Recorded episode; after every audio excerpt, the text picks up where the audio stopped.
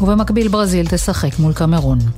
מזג האוויר היום נעים, טמפרטורות רגילות לעונה, מחר שבת יהיה מעונן חלקית עד מעונן, ללא שינוי ניכר במעלות החום. סוף שבוע נעים, אלה החדשות.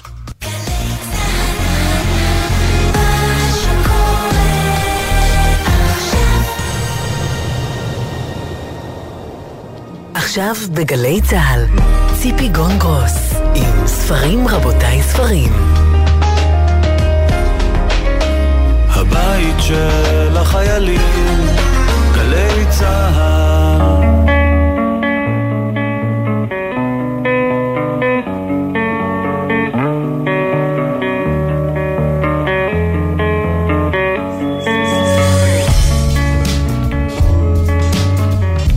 ספרים רבותי ספרים, סיכום שבועי, שלום לכם. תודה שאתם איתנו. סיכום שבועי בשבוע שבו העיניים והאוזניים היו נשואות רוב הזמן לקטאר. למשחקים, למחאות, לשערים, להחמצות, לבתים השונים. הגברים היו בסלון, לרוב עם בירה וגרעינים, ואנשים גילו מחדש את החברות שלהם, את הסרטים המעניינים, את התערוכות שאפשר לראות. ספרים רבותיי ספרים, אני ציפי גונגרוס, איתי המפיקות תמנת צורי ועשאל פלד. על הביצוע הטכני ליאור רונן, בפיקוח הטכני אילן גביש. בשעה הקרובה יהיו איתנו לימור מרגולין יחידי על רומן הביקורים שהיא מפרסמת עכשיו, לים אותו הריח. נדבר עם פרופסור נמרוד לוז על הספר מזון למחשבה, ספר שהופיע בהוצאת האוניברסיטה המשודרת של גלי צה"ל, יחד עם הוצאת מודן, ונמרוד לוז כתב את אחד הפרקים בו. נשוחח עם פרופסור טובה הרטמן על הספר שלה, גברים עם לב שבור, ועם המשורר רפי וייכרט נציין 25 שנה להוצאת קשב לשירה. השבוע הלכה לעולמה בגיל 65 הסופרת תמר גלבץ. תמר גלבץ כתבה ארבעה ספרים. את בתקופה טובה הוא הראשון, מקופלת, המתים והחיים מאוד. שלושתם הופיעו בהוצאת חרגול וזכו לביקורות טובות מאוד, וגם את כתב היד של הספר הרביעי שלה, מסרה כבר להוצאת חרגול והוא עתיד להופיע בשנה הקרובה. הנה נעמי רביע קוראת מתוך הספר הראשון של תמר גלבץ, את בתקופה טובה. הספר עוסק באישה שרובצת מעליה עננה של מחלת הסרטן, שבה היא לקטה בעבר.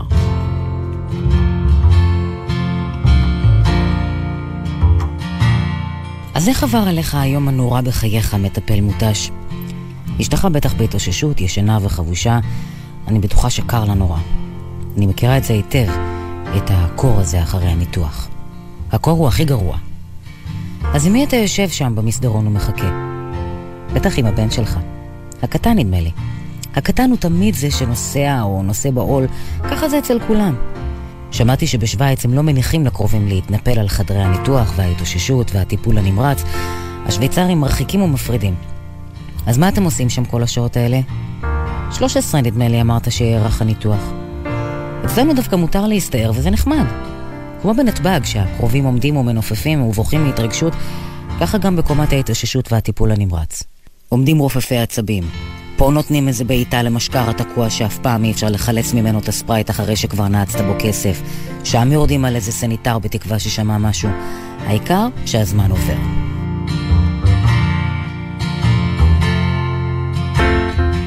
תמר גלבץ, זיכרונה לברכה, מתוך הספר הראשון שלה, את בתקופה טובה.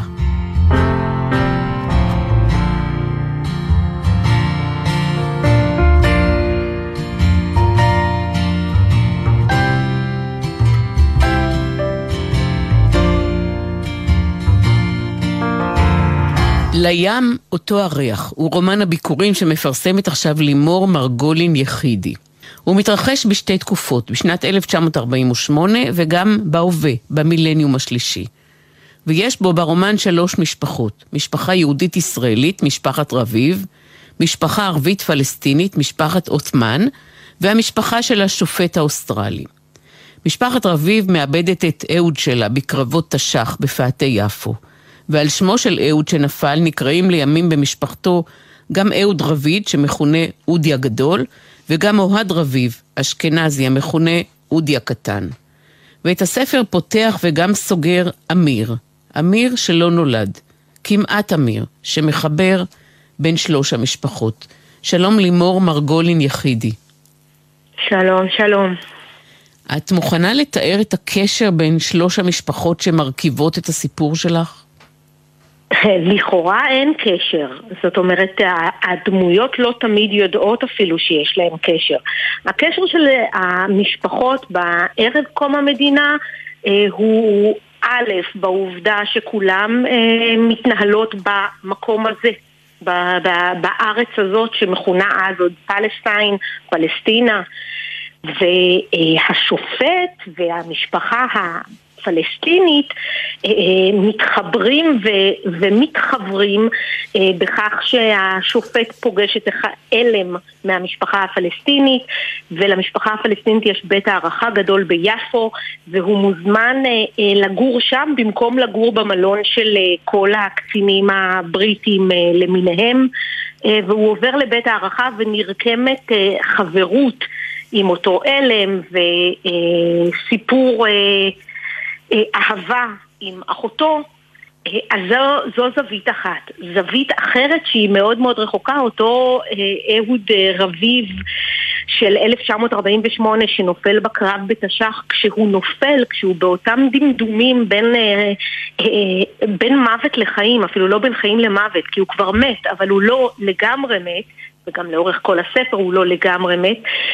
אה, הוא פוגש אה, בן אה, משפחה את אותו אמיר שלא נולד והם מתקיימים יחד לאורך הספר. זאת אומרת, יש איזשהו תעתוע בין הדמויות. בהווה הדמויות ממש מצטלבות. הן, הן לא תמיד יודעות על הקשר ביניהם. זאת אומרת, ממש קרובי משפחה מדרגה שנייה יושבים יחד בסעודה בבית ביפו. אה, אחד מאיר, אה, יש לך אה, גוון ג'ינג'י בשיער, והוא עצמו ג'ינג'י שמגיע מאוסטרליה, והם לא יודעים מה קושר ביניהם. הקוראים בשלב מסוים בספר מבינים יותר. והזווית הישראלית-יהודית בהווה היא העובדה שבמשפחה הפלסטינית יש ילדה שהיא בעצם כבר נינה של הגיבורה של הסיפור אה, מערב קום המדינה והיא אה, חולה בסרטן, ילדה בת שש, יסמין הקטנה והיא אה, מטופלת במחלקה האונקולוגית לילדים בבית חולים תל השומר. מחלקה שאותה מנהלת אפרת רביב, אחת האחיות במשפחה הזו ואפרת אה, רביב רוצה לעשות הכל למען הילדה, אלא שאימא של הילדה אה, מסורבת שהייה פה בישראל. זאת אומרת, היא יכולה להיכנס, היא לא יכולה ללון, מטעמים שהספר אה, מרמז עליהם. אני, אני לא בטוחה שאני עצמי יודעת, אבל, אבל יש, יש איזשהו אה, רמז, איזשהו הסבר. ואותה אפרת שחושבת שזה לא מתקבל על הדעת שילדה בת שש או שבע אה, תהיה לבדה אה, בבית חולים תל השומר בלי אימא שלה, מבקשת מבני משפחה בקשות שהיא לא יכולה לבקש. וביניהן, זו שהיא עוד כן יכולה לבקש, היא מבקשת מאחותה שגרה בבית ביפו, לארח את האימא. כל המשפחות בעצם נתקלות זו בזו כשיש אה, אירוע שמלווה את הספר בשלוש מערכות, אני קראתי לזה שלושה טייקים, טייק 1, 2 ו-3 של הסעודה. כל פעם מנקודת מבט של בני משפחה אחרת בהווה. בעמוד שפותח את הספר מקובל לכתוב שכל הדמויות הן פרי דמיונו של המחבר. ואצלך כתוב עלילת הספר, הדמויות הנזכרות בו ושמותיהן, הם כולם פרי דמיונה של המחברת, להוציא דמותו של שמעון מרגולין ז"ל, דודה של המחברת שהיה מפקד גבעתי בתש"ח. מה עומד מאחורי הניסוח הזה? דוד שלי שמעון מרגולין אה, היה מפקד בכיר בגבעתי, בתש"ח.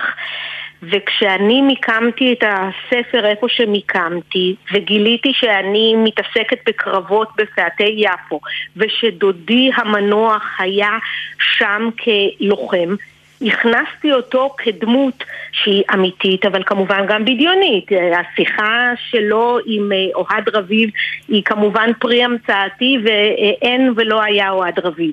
אבל שמעון מרגולין אה, בהחלט היה, וחשבתי שיש איזשהו משהו יפה להכניס ברומן שהוא בדיוני לחלוטין אבל מעוגן בהיסטוריה, אה, גם פרט אה, אמיתי ומדויק מתוך ההיסטוריה. ואני אקרא את השורות שפותחות את הספר, הן אומרות, שונה פה, ככה נדמה לי, מתקשה לזכור הרבה משם, ורק הריח של יסמין כל הזמן איתי, מסתלצל במתיקות בין אצבעותיי. אני תואם אותו, טעם של גרעיני הייל טחונים עם קינמון ומוסקת, ושל ירח שעוד לא ראיתי. הריח מתקרב אליי ומתרחק מעט, אני מתרכז רק בו. אני נוגע ביסמין, נוגע באחותי, נוגע בריח ונרגע. ומשם אני רוצה להוביל לשאלה שלי, למה קראת לספר לים אותו הריח? אה, זה לא השם המקורי של הספר.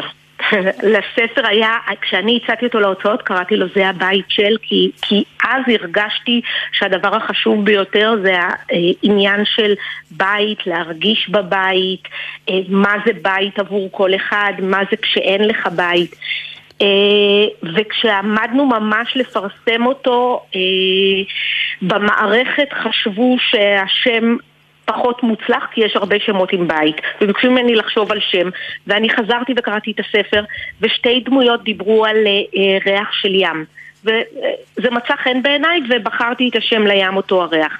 לימים אני חושבת שיש בו, שהשם אה, אה, עשה לי, אה, עשה בשבילי את העבודה, כי יש בו איזשהו ביטוי למה שאני רציתי שיצא מהספר הזה, שבסוף בסוף כולנו בני אדם, לכולנו יש את הקשיים והשאיפות וההחמצות והכישלונות והרצונות והמעשים הלא ראויים והכן ראויים.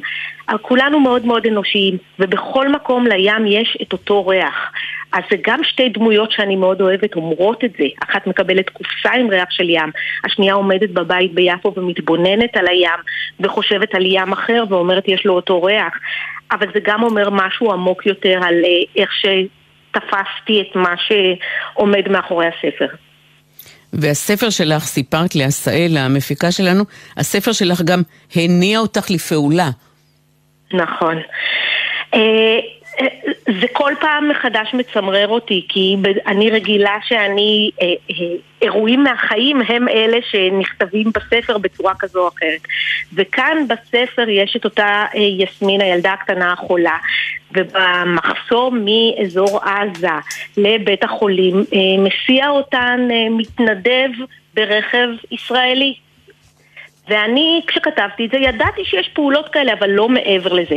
הר... בזמן שהספר כבר היה אה, בהוצאה וכבר התקבל אה, לפרסום, יום אחד בעלי פונה אליי ואומר לי שבקבוצת וואטסאפ אצלו במילואים פנה מישהו מעמותה שנקראת בדרך להחלמה ואמר שעכשיו זקוקים לעוד מתנדבים שיסיעו ילדים חולים פלסטינים והוריהם מבתי החולים אל המחסומים. והוא אמר לי, אה, אולי תגשימי את הספר שלך. אה, וכך עשיתי, פניתי אה, לראש אותה עמותה ושוחחנו והסיפור מאוד אה, ככה שעשע אותו ומאז אני מתנדבת ומסיעה מתל השומר. תודה רבה. תודה רבה לימור מרגולין יחידי. אה, נזכיר במילה שבספר יש שופט, גם את היית אה, שופטת הרבה הרבה שנים ואז עשית באמת פנייה חדה נכון. לכיוון הספרות. לים אותו נכון. הריח הוא שם הספר, והוא הופיע בהוצאת כנרת זמורה. תודה רבה לימור. תודה לך.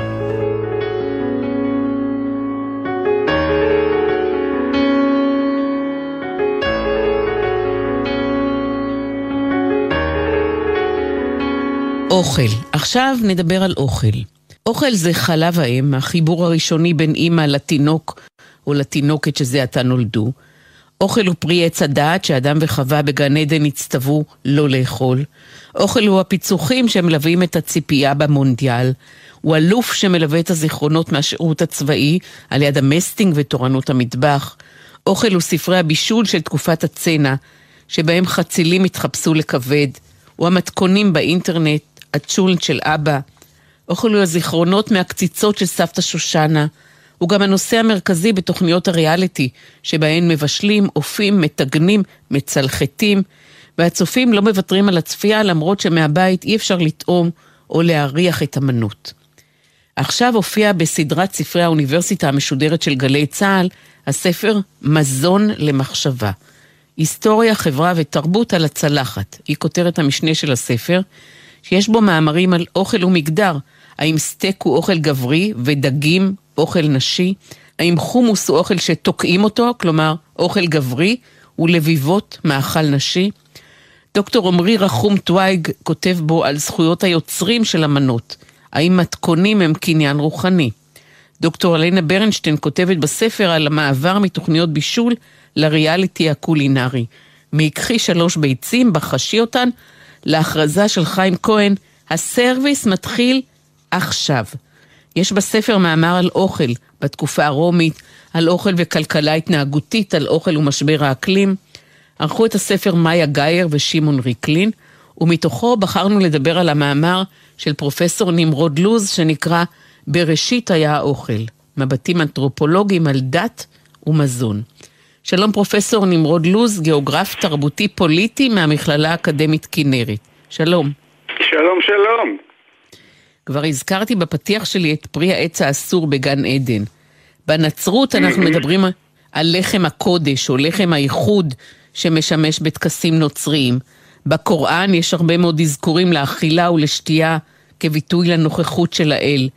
אתה מוכן להרחיב ולדבר על החשיבות של המזון במיתוסים ובסמלים הדתיים, בדתות השונות? הפתיח שעשית לספר עם המבטים המאוד מורכבים שלו היה מופלא בעיניי כי הצלחת באמת לגעת ולתמצת במשהו אמ, יפהפה שנולד שם בתוכנית הזאת ש, שמאיה גאייר עשתה באוניברסיטה הפתוחה, המשודרת. עכשיו, ביחס למה ששאלת אותי.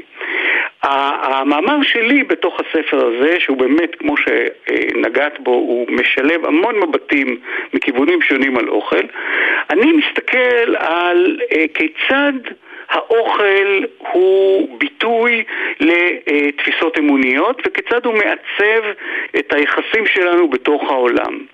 אה, אני למשל מתחיל את המאמר עם איזה ציטוט מהעולם ההודי אה, בסנסקריט החובות של אברהמין בין השאר זה לבשל את העולם וזה מין מטאפורה מאוד מאוד יפה לאופן שבו אנחנו, בני האדם, דרך הטיפול שלנו באוכל, בעצם מאפשרים לאלים לאכול וגם מייצרים את המרחב הזה שבו אנחנו אה, חיים סביב אוכל. נגעת בסיפור של, באמת, של עץ הדעת. זאת אומרת, כבר ב... בפרק הראשון בבראשית אנחנו מתוודעים לדרמטיות של אוכל. ולמשמעויות המאוד מורכבות שלו בחיים שלנו.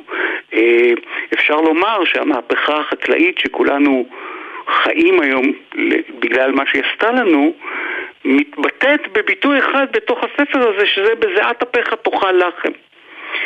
וכאשר אה, מאמיניו של הנביא מוחמד, כלומר המוסלמים, מנסים לומר לו, תגיד, מה זה, מה זה האמונה הזאת שאתה מביא לנו? מה זה, מה זה כל הדבר הזה, הדת החדשה שאתה מביא? אז הוא אמר, אסלאם זה להציע מזון ולברך לשלום. זאת אומרת, המרכזיות של אוכל בתפיסות הדתיות זה בעצם המוקד של, ה, של המאמר שלי. ומה שאני בעצם מראה שמה זה כיצד מזון משתתף בתהליכים של קידוש, של קידוש היומיום, שבאמונות הדתיות זה בעצם הדרך לחיות בה. ואיפה אנחנו הכי רואים את הנוכחות והמשמעות של אוכל? אנחנו רואים אותם בטקסים. אז בוא נדבר, אה, פרופסור נמרוד לוז, על ליל הסדר, הטקס אולי, ביהדות. אז רק במאמר מוסגר, ואם, ואם יורשה לי, אה, אני עוסק בסוגיות האלה בספר חדש שאני כתבתי, שנקרא הפסקת אוכל, ובאמת יש שם מיקוד מאוד מרכזי בליל הסדר היהודי. בחזרה לענייננו, ליל הסדר, אני תמיד אומר לסטודנטים שלי בקורסים השונים על אוכל, אתם רוצים להבין את הקבוצה הזאת, את העם הזה? תסתכלו על ליל הסדר. כי ליל הסדר בזעיר אנפין הוא כל מי שאנחנו. זה הטקס שעשה אותנו מי שאנחנו. עכשיו, הוא נורא מעניין הטקס הזה. כדרכם של טקסים, הוא רובו סביב אוכל. זאת אומרת, הטקס המשמעותי ביותר ביצירתו של עם, וזה בעצם הסיפור שאנחנו מספרים לעצמנו בהגדה, הוא כל הזמן מסתובב סביב עניינים של אוכל. עכשיו, מי מאיתנו שמכין את ליל הסדר יודע שההתכוננות לליל הסדר היא הרבה מאוד ימים ושבועות לפניו. התפריט, מה אוכלים, מה קונים, הטקסים שאנחנו עושים בבית טרם הארוחה עצמה, הטקסים של ניקיון מאוכל אחר, פינוי המרחב לאוכל המקודש של ליל הסדר. וליל הסדר עצמו, למרות שהוא אחד הטקסים הכי יהודיים שיש, הוא בעצם ביטוי לארוחה הרומית, לסימפוזיון. לאותו אירוע שבו הרומים היו מתכנסים בטרקלין. זו למשל הסיבה שאנחנו אה, מסבים לצד שמאל, כי כך הם ישבו שם על אה, כיסאות נמוכים שכאלה עם שולחנות צמודים אליהם. אז כשאתה מסתכל על ליל הסדר, רובו נוגע בסוגיות של אוכל. וגם דרך ליל הסדר אפשר להראות עוד דבר שעולה לא מעט במאמר שבגללו התכנסנו, זה שתפיסות דתיות, בוודאי אלה שקשורות לאוכל, הן הרבה פעמים בעניין של יצירת גבולות. ואפשר לראות את זה יפה בכל הסיפור של פסח, הרי מה הסיפור של פסח? בפסח אנחנו לוקחים על עצמנו איסור מסוים שלא לאכול קמח בצורה מסוימת. זאת אומרת, כל הדבר שמבחין את האירוע הדרמטי הזה זה לחם אחר, לחם שלא טפח, לחם שלא החמיץ, ותראי איך זה נותן צבע לכל, ה, לכל השבוע הייחודי הזה. וגם אי אכילה, פרופסור נמרוד לוז, גם אי אכילה, כלומר צום היא עשייה. שקשורה מאוד אה, לאוכל ולדת. יש לנו את צום יום הכיפורים, יש את צום בחודש הרמדאן, יש את חג העיד אל פיטר שמסמן את סיום הרמדאן. גם לא לאכול זה טקס. נכון מאוד. אחד הדברים שבאמת אה, אה, אה, מקסימים במשמעויות שלהם זה הסיפור של המשתאות וצומות. והדתות מאוד ממשטרות את הדבר הזה, זאת אומרת, המון פעמים אנחנו שמים לב שיש משתה ובצידו יש גם צום. למשל, את הזכרת את האסלאם והיהדות, אבל גם בנצרות, בוא לא נשכח, יש את 40 הימים של הלנט שלפני האירוע המשמעותי ביותר של צליבתו של ישוע, שבו אנחנו, הנוצרים בעצם מביעים את צערם על מה שהולך להיות, על ידי איך? על ידי הימנעות מבשר. במשך 40 יום לפני היום המיוחד הזה. כך שבאמת, הדתות מווסתות ומסדירות את חייהם של המאמינים הרבה דרך אוכל, כלומר, מה יהיה מותר לכם לאכול ומתי, ובדיוק בנקודה שאת אה, אה, הצבעת עליה, מתי גם אסור יהיה לכם לאכול.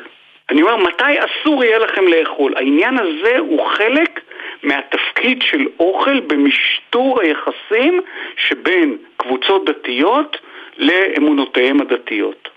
ומה אוכלים בדתות אני... השונות בתקופת אבל? אז זה, זה מאוד מאוד משתנה. יש תרבויות שבהן בתקופות אבל לא ייגעו למשל בבשר. לעומתם אחרות דווקא כן ילכו על בשר. אני מזכיר לך לדוגמה את ה, אה, אה, אותו אירוע שמאפיין את האירים וקבוצות קתוליות אחרות של הווייק, אותה סעודת השכבה, ששם למשל נצרך הרבה מאוד אלכוהול. כך שהשונות היא מאוד מאוד גדולה, וזה מה שבאמת מרשים במגוון האנושי, אבל המשמעויות הן אוניברסליות במובן הזה של מה הטקסים האלה בעצם מנסים לתווך. פחות מה נאכל בהם כן או לא, ויותר מהם המשמעויות של אני הקבוצה שכן אוכלת דבר מסוים, אני הקבוצה שנמנעת מלאכול דברים מסוימים, והכל מתווך דרך מיתוסים וסמלים דתיים כדי לתת לי משמעות ולקיים את החיים בתוך העולם הזה. אני חייבת לומר שהספר כולו באמת מרתק. כל הזוויות שדרכן אה, יש כאן התבוננות על האוכל. וגם בתוך הפרק שלך, שאנחנו בעצם שוחחנו עליו עכשיו, יש המון דברים מרתקים. למשל, איך נוצרו חוקי הכשרות, איזה תפקיד היה להם. איך נולדו הקשיות, מה שאנחנו מכנים היום קש לשתייה. אתה מספר, אתה יודע מה, את הדבר הזה תספר למאזינים, כי הוא באמת מרתק. איך נולדו כן, הקשיות?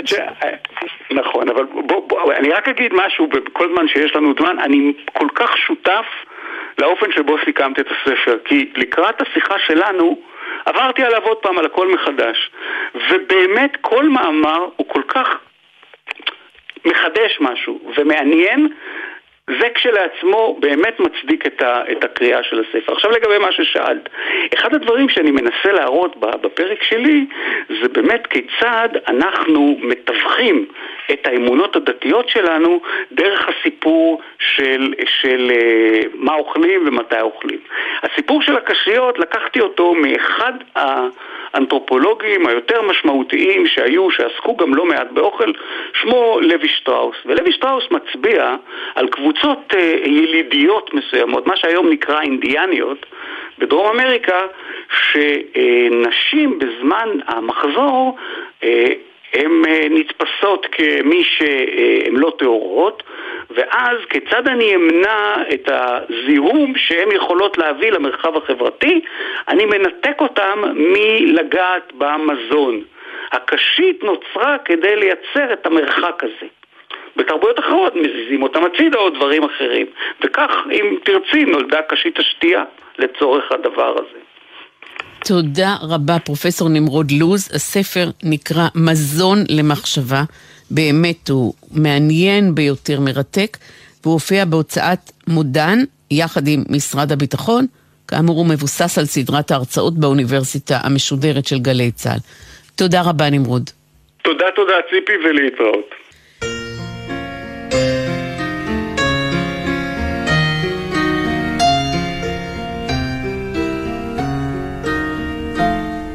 מאה גברים ראיינה פרופסור טובה הרטמן לצורך כתיבת הספר שלה גברים עם לב שבור. כולם גברים בני 22 עד 70 שננטשו על ידי האישה שלהם, על ידי בת הזוג. קצינים, רבנים, שיפוצניקים, מעצבי שיער, רופאים, עורכי דין, פרופסורים, גם יהודים, גם נוצרים, גם מוסלמים. כולם סבלו או סובלים מטראומת הפרידה הגברית. מהסביבה הם שומעים, תתקדם כבר, תמשיך הלאה, יש הרבה דגים בים. זה הזמן שלך לעבור מפרח לפרח, להתחיל לחגוג את החיים. להתקדם כבר פירושו להיות גבר, כמו שהחברה מצפה מגבר. אבל הם בכלל לא שם עדיין. הם בתחושת בדידות, אשמה, אבל. פרופסור טובה ארטמן היא דיקנית מדעי הרוח והחברה בקריה האקדמית אונו. שלום פרופסור טובה הרטמן. שלום.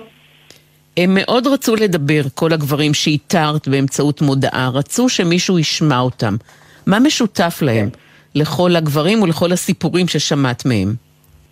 מה שמשותף בהם הוא הפער העמוק שהם חווים את הכאב שלהם לעומת מה שהחברה מסביבם רוצים מהם, מצפים מהם, דורשים מהם.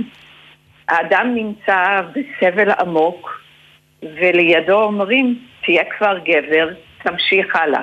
הבדידות של האדם שמרגיש שעולמו חרב עליו, והעצות הכאילו זולות של אנשים שאכפת להם ממנו, זה לא שהאנשים מסביב הם רעים או לא נחמדים, משהו כזה. אכפת להם ממנו, אבל הם באמת לא מובנים לכל הסביבה. אז הבדידות וההרגשה, האם משהו לא בסדר בי, שאני עדיין אבל, שאני עדיין בוכה. כי כולם מסביב חושבים שזה הגיע הזמן שאני אחגוג. מה שהיה משותף היה שבעצם סיפרו שנותנים להם חודשיים בערך. אפשר להתאבל, חודשיים זה מובן, אבל אחרי זה, יאללה, תתקדם. הביטוי יאללה תתקדם נמצא בכל כך הרבה תרבויות בצורות שונות, אבל הוא נמצא בכל מקום. ומה אומר קוד הגבריות שאת מדברת עליו בספר? קוד הגבריות אומר שאני צריך אה, להתחיל עם אישה חדשה. אני נכנס לסביבה, יש המון נשים, כל מה שאני צריך לעשות זה לבחור ואולי לבחור מודל יותר טוב, יותר צעיר, יותר מושך, והאמרות האלה, הם באמת נופלים על אוזניים ערלות, בהרגשה או אני משוגע, או החברה משוגעת, אבל משהו פה לא מסתדר. ואיפה הקשר עם הילדים נכנס לתוך התמונה הזאת של הפגיעה ושל הטראומה? הקשר עם הילדים, אה, הוא נכנס למקום שבו אומרים, יש כמעט כמו איזשהו אה, עשרת הדיברות, שאומרים להורים שעומדים להתגרש, אל תערבבו את הילדים, יש טקסט די לקוני שבו אתם צריכים להגיד, תגידו לילדים ששניכם החלטתם שאנחנו רוצים להתגרש, אנחנו לא מאשימים אף אחד, ילדים, אתם לא יכולתם למנוע זאת, וילדים, אתם לא יכולים, זה לא אשמתכם. שנינו נאהב אתכם, וזהו. בעצם אומרים להורים, תשקרו לילדים שלכם. הדבר הזה, אה, אחד הגברים סיפר שבשיחה שהיה לו עם אשתו, בטיפול הזוגי, איך להגיד לילדים, אשתו אמרה לו, תראה, אנחנו נספר ששנינו רצינו את זה. מדוע? כי ככה אני לא אראה מגעיל בפני הילדים, ואתה לא תראה כזה מסכן. אז יאללה, תעשה את זה כמו שאני אומרת. עכשיו, הפסיכולוגית אמרה, זה לא בדיוק ככה, אבל באמת העצה של האישה, של האישה שרצתה להתגרש היא הדרך הכי טובה והכי, בוא נגיד, בריאה לילדים. הדבר הזה הוא לא בריא לילדים. אל תערבב את הילדים בצרות, לא משמע תשקר להם. ילדים שמשקרים להם גדלים עם ניכור להורים שלהם, הם מגלים את האמת ובאמת לא מבינים מדוע לא יכלו פשוט להגיד, כמו שאחד האבות אמר לי, הוא אמר, אני אמרתי לילדים, אמא רוצה להתגרש. זה עצוב לי, אנחנו נצטרך לכבד את ההחלטה, אבל היא זו שרצתה להתגרש. הוא קיבל כאלה, כשהוא סיפר את זה גם להורים שלו, גם לחברים, איך עשית את זה? איך סיפרת לילדים את זה? הוא אמר, למה שאני אשקר להם?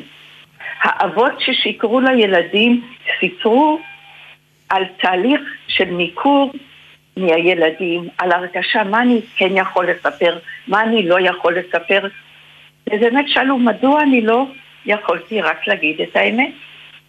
אבל הצו הפסיכולוגי של הרבה מאוד, שיוצא מהרבה חדרי פסיכולוגים בנושא הזה, הוא באמת להגיד, שנינו החלטנו, התאהבנו בהתחלה, הולדנו את הילדים, אנחנו שנינו אוהבים אתכם, וכל אחד עכשיו הולך לדרכו. אבל uh, אני, תרשי לי רגע לחלוק עלייך. אם אומרים לילדים, אנחנו מתגרשים כי אימא רצתה להתגרש, מלכתחילה אתה שם פה את הילדים בפוזיציה שהם מאוד מאוד כועסים על האימא. גם אני כפסיכולוגית חושבת שצריך לומר, החלטנו שאנחנו לא אוהבים יותר, החלטנו להיפרד, לא להגיד אבא אשם או אימא אשמה. השאלה היא, האם אנחנו חושבים שכשבן או בת זוג אחד מחליט לעזוב, האם הוא אשם? אם אנחנו אומרים שאתה אשם, אתה אשם, אבל אפשר להגיד לילדים שקורה שהאהבה נגמרת. זה לא שאחד אשם והשני לא אשם. להגיד לילדים שהחלטנו, וגם באמת לשקר לילדים. עכשיו זאת שאלה. אני מבינה שאנחנו לא רוצים להאשים, אבל אני חושבת שסיפור של אהבה וסיפורי אהבה אמיתיים הם שלפעמים מישהי יוזמת, מישהי מתאהבת במישהו אחר. זה לא אומר שהיא אשמה, זה לא שצריך לצלוב אותה, זה לא שצריך שהיא צריכה להיכנס לבית סוהר. אני לא חושבת שזאת קפיצה הכרחית, ונגיד שהאימא אומרת, אני החלטתי לעזוב, זה לא, לאו דווקא אומר, אני אשמה עכשיו. האם אני שומעת ממך שאת חושבת שמשמע שבעצם היא אשמה? לא, להגיד אימא יזמה את זה, אימא ביקשה שנתגרש, פירושו להגיד אימא אשמה. לא חשוב למה, כי אימא הפסיקה לאהוב את אבא, או כי אימא מצאה אהבה אחרת, אבל להגיד לילדים מי יזם את הגירושים האלה, פירושו לסמן את אחד ההורים כאשם? אני מבינה. הרבה מהגברים, אכן רוב הגברים, רוב המוחלט של הגברים, אמרו באמת ששנינו החלטנו, ההורים ישבו ביחד. אבל הרבה דיברו על זה שהם מרגישים שהם לא סיפרו את האמת. ואני חושבת שכשלא מספרים את האמת, כשהאמת מתגלה ממילא, זה תמיד מתגלה. אז השאלה היא, למה לא אמרתם את האמת? כי לספר את האמת פירושו לצבוע את אחד ההורים כזה שבגללו המשפחה התפרקה. ולכן אחר כך יש חיים אחרי שמשפחה מתפרקת, והיא תתבסס על דברים אמיתיים. האם את חושבת שכשאומרים שנינו החלטנו, וילדים רואים שאחד מתאבל והשנייה לא, האם את חושבת שהילדים לא תופסים את זה?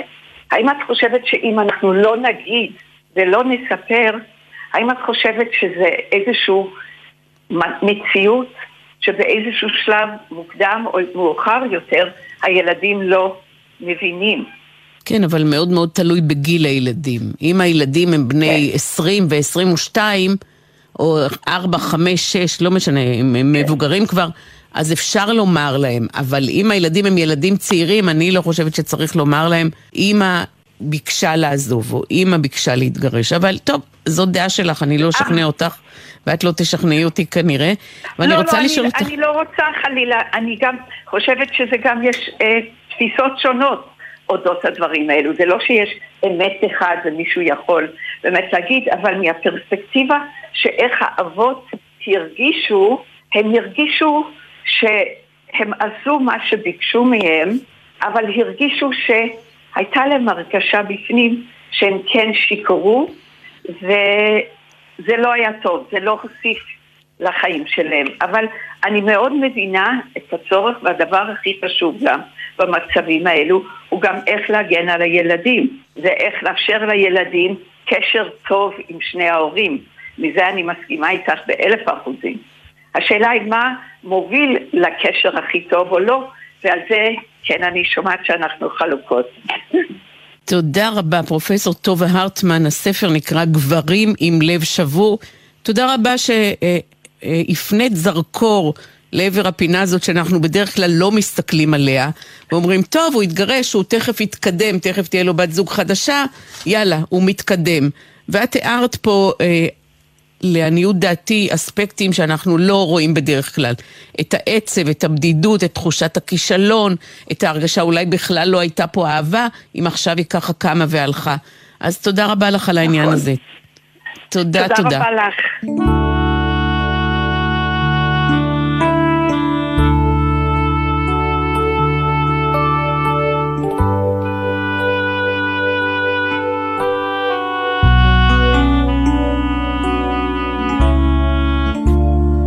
הוצאת קשב לשירה חוגגת 25 שנים לפעילותה.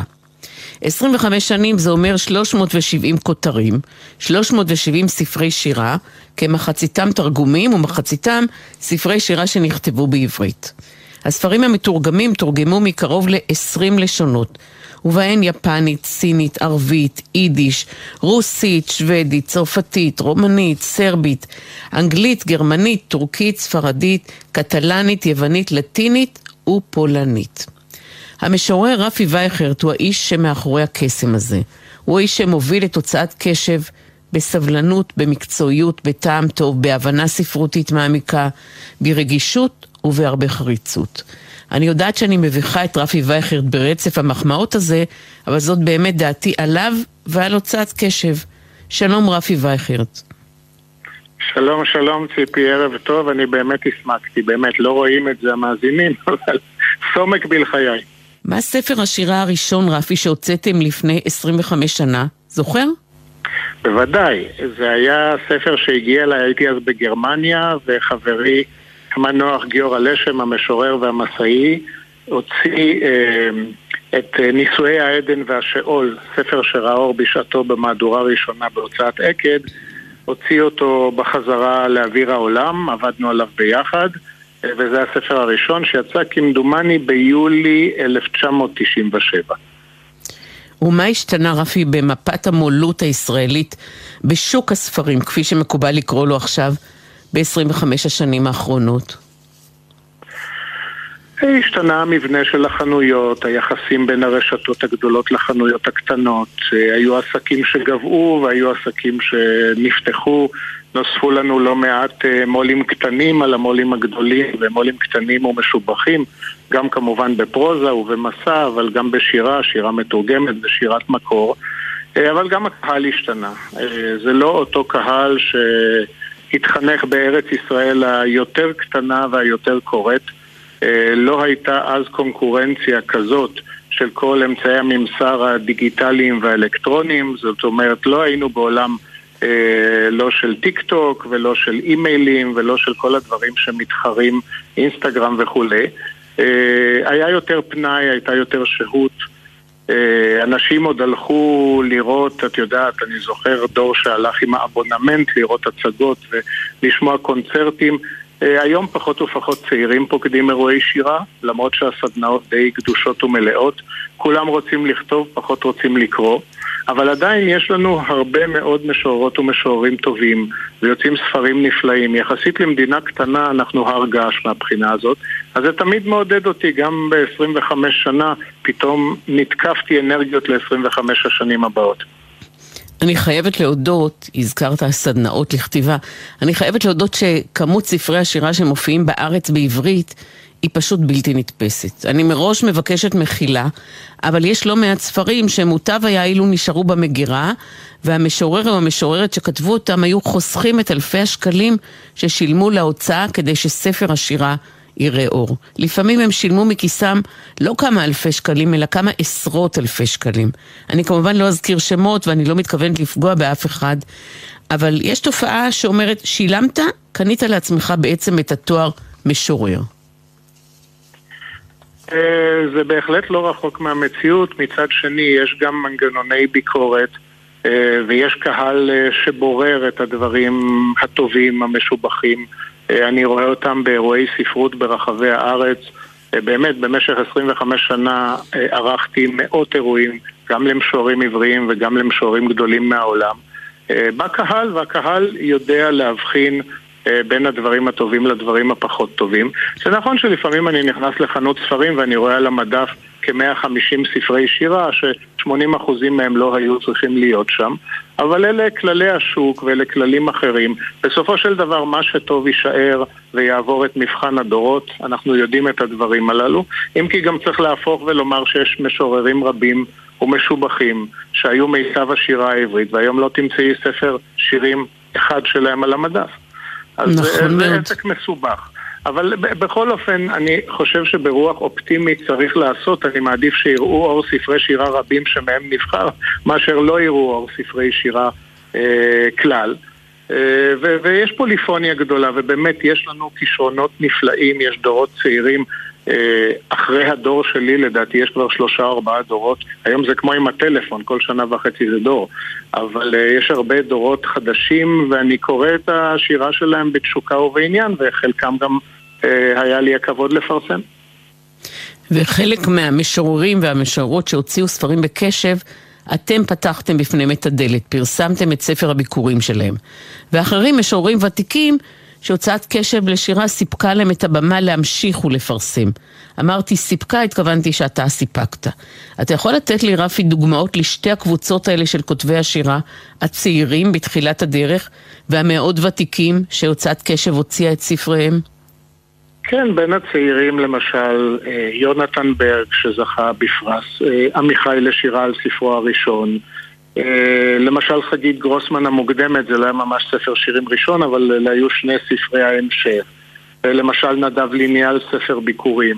הייתה בכלל תקופה שלימדתי באוניברסיטת תל אביב, תוך שנתיים הגיע גל מופלא של משוררים או משוררות, למשל יעל תומשוב, וממקום אחר הגיע ליאור גרנות, ובאמת, אה, ומיכל מוגרבי, זאת אומרת שמות שחלקם אומרים לציבור, נאמר יונתן ברג התארח הרבה בגלי צה"ל והוא דמות יותר מוכרת, אחרים אולי פחות, חגית גרוסמן דמות מוכרת, ענת לוין אני אזכיר ועוד ועוד שמות. אה, באמת כולם משוררים נפלאים ומיוחדים מאוד שכותבים חוויות דתיות וחוויות אורבניות ושירי אהבה ושירי משפחה. זה באמת אוצר שיש לנו. והיה לי עונג לטפח אותם. אגב, רובם נשארו חברים שלי, אני מלווה אותם, ואחרי שהם הוציאו אצלי והוציאו במקומות אחרים, אני מראיין אותם, או שאני כותב אה, ביקורת על אה, ספרים שלהם, אני מארח אותם באירועים. זאת אומרת, אלה יחסים, כן, לא שתיקתו ההולכת ונמשכת של משורר, אלא הדיבור ההולך ונמשך אל תוך החיים, וזאת משפחתי המורחבת, זאת האמת. אה, ובאשר למשוררים היותר ותיקים, אז כמובן שני זוכי פרס ישראל אה, לשירה, אה, טוביה ריבנר ואריה סיוון, וגם משוררים רבים אחרים, משה בן שאול וגיורא לשם ומשה דור אה, ופיצ'י, כן, יהורם בן מאיר ועוד ועוד, הרשימה היא באמת ארוכה, כולם משוררים נפלאים. וכמו שאני יכול להגיד על כולם היו בניי ובנותיי, אז על המבוגרים אני יכול להגיד כולם היו אבותיי, כי אימצתי אותם והם אימצו אותי. והיו בביתי ואני הייתי בביתם ועברנו שמחות ותוגות ובאמת זה עולם שלם, לצערי חלקם אינם איתנו וצריך להזכיר במיוחד את גיורא לשם ואת משה דור שביחד שלושתנו הקמנו את קשב לשירה ותמך בנו ישראל הר, איש ספריית תרמיל לשעבר ובסופו של דבר נשארתי לבד במערכה. למרבה הצער אני אומר, ואני צריך להנציח את זכרם ואני צריך להמשיך את מורשתם ואני מנסה. ואם אבקש ממך לבחור משורר אחד, רפי וייכרט, מכל המשוררים שפרסמת במהלך השנים, במי תבחר? אלה כמובן המבחנים הקשים ביותר, אבל אני חושב שאפילו אפשר לומר שז'ואן מרגריט, המשורר הקטלני הנהדר, שלימים הפך להיות גם חבר, הוא ביקר אצלנו בארץ פעמים אחדות, אמ, פרסמתי שישה ספרי שירה, כולל מבחר מקיף משירתו. הוא זכה בשנת 2019 בפרס סרוונטס, וכעבור שנה וחצי בתקופת הקורונה אה, מת במחלת הסרטן. אה, לצערי לא יכולנו להיות איתו, שלמה אביו, מתרגמו ואני. אה, זאת חברות יקרה מאוד. אבל אחרי מותו ביקשתי משלמה לתרגם עוד כמה עשרות שירים ויצא ספר שירים חדש ממש לפני חודש ואני רוצה לקרוא מתוך מבחר שיריו אה, כשהוא היה בארץ הוא ביקר בים המלח והוא ביקר אה, בבית שאן ובנצרת, לקחתי אותו למקומות רבים, אבל הוא ביקר גם ביד ושם. ואני רוצה לקרוא לך שיר של משורר קטלני אה, שמבקר ביד ושם. אני אומר רק לקהל המאזינים שיש כאן אזכור של בתו ז'ואנה שנולדה עם הרבה מאוד מגבלות ומתה בגיל 30-31 והוא גם היה ארכיטקט מאוד מפורסם וגדול ב... ספרד, וזה שני הדברים שיעזרו לנו להבין את השיר. השיר נקרא יד ושם ירושלים. נכנסתי לאפלה תחת כיפת ענק, שבה כל אורות הילדים המתים רוטטים, כמוהם כשמי הלילה. קול בקע, קורא בלי הרפות את רשימת שמותיהם. תחנון כה עצוב שכמוהו לא שמע שום אל. הרהרתי בז'ואנה. הילדים המתים שרויים תמיד באותה אפלה שבה זכרם אורות, אורות דומעים. זקנתי די, עליי לבכות את כולם. הקימותי בניינים כקרונות שלהם שלדי ברזל, קרונות אדירים שבאחד הימים ישובו לגרור את בני האדם לקץ שחזו. שכן כולם ראו את האמת. ברק מסנוור בשטף מים זדוניים. אולם, אולם הילדים בנוי בתוכי. זקנתי די, עליי לבכות את כולם. אחד השירים הגדולים ביותר בנושא הזה שאני מכיר בכל ספרות שהיא אחרי המלחמה. וזו שירה שכולה התבוננות דקה ונעמת הלב והארכיטקטורה של השיר. הוא באמת אחד הגאונים הגדולים של השירה העולמית. במחצית השנייה של המאה ה-20 והיה לנו הכבוד לארח אותו פה ואפילו לחגוג לו בבית אריאלה את יום הולדתו ה-70 תריסר משוררים שלנו קראו משיריו לכבודו בתרגום לעברית. אין דבר נפלא מזה. ואנחנו לא יכולים לסיים את השיחה על הוצאת קשב בלי להזכיר שגם לאימא שלך במהלך השנים היה תפקיד מאוד חשוב בהוצאת קשב. אימא שלי הרוח החיה, כן, הרוח הגבית, הרוח הקדמית, אה, באמת אה, כולה מסורה לעניין הזה, ואם הגיעו חבילות דואר אה, לביקורת או לאנשים, אז אמי הלכה לדואר במשך שנים רבות, היא טיפסה על סולמות כדי לארוז את הספרים ולספור את המלאי והיא נתנה את כל כולה במשך 25 שנים, זה לא היה קורה בלעדיה ושמה ינינה ואני מצדיע לה אה, ואני מקווה שהיא גאה בבנה שהלך בדרך המשונה הזאת של המולות והפסיד הרבה מאוד כסף על זה, אבל העמיד איזה מונומנט לספרות. ובתך דריה הולכת בדרכה של אימא? היא מבינה, היא מעריכה, היא מתרגשת ממה שאתה עושה, רפי? היא בתחום הג'ודו, כמו שאני אומר בבדיחה, אצלנו זה הולך משירים לשרירים. אה, אני משער שהיא מתרגשת מהשירים שכתבתי לה. אה, היא הייתה איתי בבית הנשיא, יחד עם אה, דפי רעייתי, כשזכיתי באות הצטיינות מטעם רעיית הנשיא. ואני חושב שעבר בה איזה רטט של גאווה בכל זאת כשדיברו על אבא שלה במעמד כה מכובד. ואני מאוד שמחתי שיכולתי לחבק אותה ולהכיר לה חלק מחבריי המשוררים. חווה פנחס כהן עליה שלום קיבלה את הפרס המרכזי. אה, וזה היה באמת מעמד אה, משמח. אני מקווה שיהיו כאלה גם בעתיד. תודה רבה, רפי וייכרט. 25 שנה להוצאת קשב לשירה.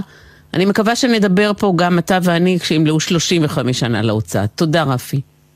גם אני מקווה, ציפי. תודה לך מקרב לב.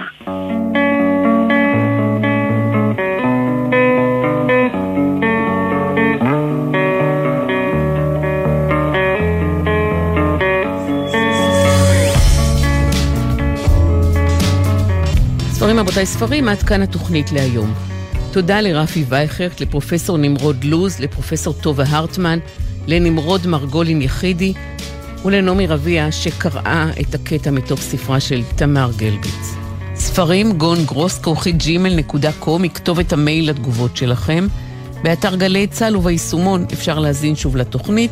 דף הפייסבוק שלנו, ספרים רבותיי ספרים בגלי צה"ל, מחכה ללייק שלכם. הפיקו את התוכנית היום עשאל פלד ותמנת צורי, על הביצוע הטכני ליאור רונן, בפיקוח הטכני אילן גביש. המלצה קצרה לסיום, הבן שלי, סרט רגיש ועדין שממש עכשיו עולה לאקרנים. במרכז הסרט ג'ון, מנקה חלונות, הורה יחיד למייקל בן הארבע. ג'ון חולה מאוד ונותרו לו רק כמה חודשים לחיות. הוא מחפש עבור מייקל הקטן משפחה מאמצת, משפחה שתוכל ליצור עבורו מציאות של חום, של קבלה. לצד רגעי היומיום שבין ג'ון לבין מייקל, הסרט גם מביא באופן מורכב וחכם דילמות. האם ואיך לספר לילד הכל כך צעיר שאבא שלו בקרוב יעזוב אותו? מהי משפחה מאמצת טובה? הבן שלי, סרט חדש ומומלץ. ספרים רבותיי, ספרים אני ציפי גון גרוס, שתהיה שבת שלום, ואחרי השבוע מצוין.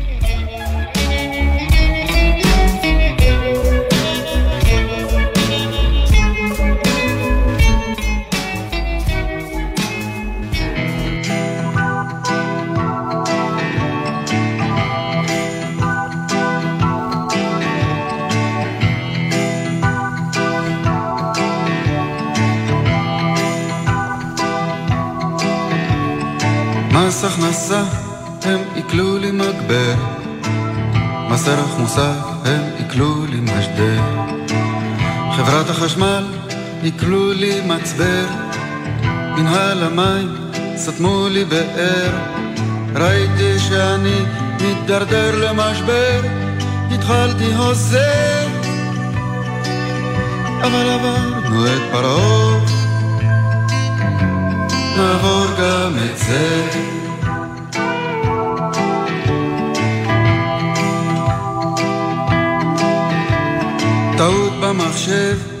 עלתה לי מיליון, כספומט טרף לי יתרת חשבון, מזכירה אלקטרונית דחתה לי ראיון, שופט אוטומטי שלל לי רישיון, לעורך דין מכני שלשלתי אסימון בחריץ הפה, אבל עברנו את פרעה נעבור גם את זה.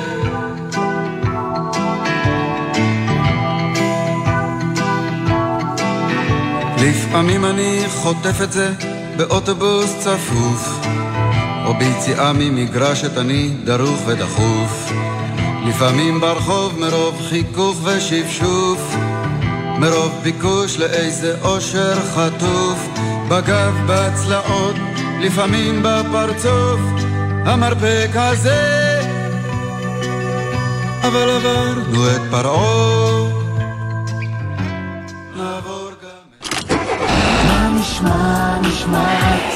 השבוע.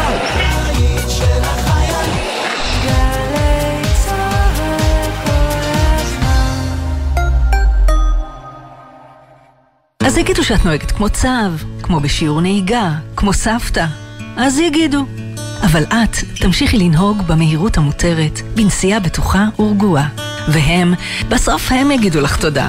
תודה שאת מחויבת לחיים שלך ושל מי שנוסע איתך, ושל כל האנשים שבדרך. הרלב"ד.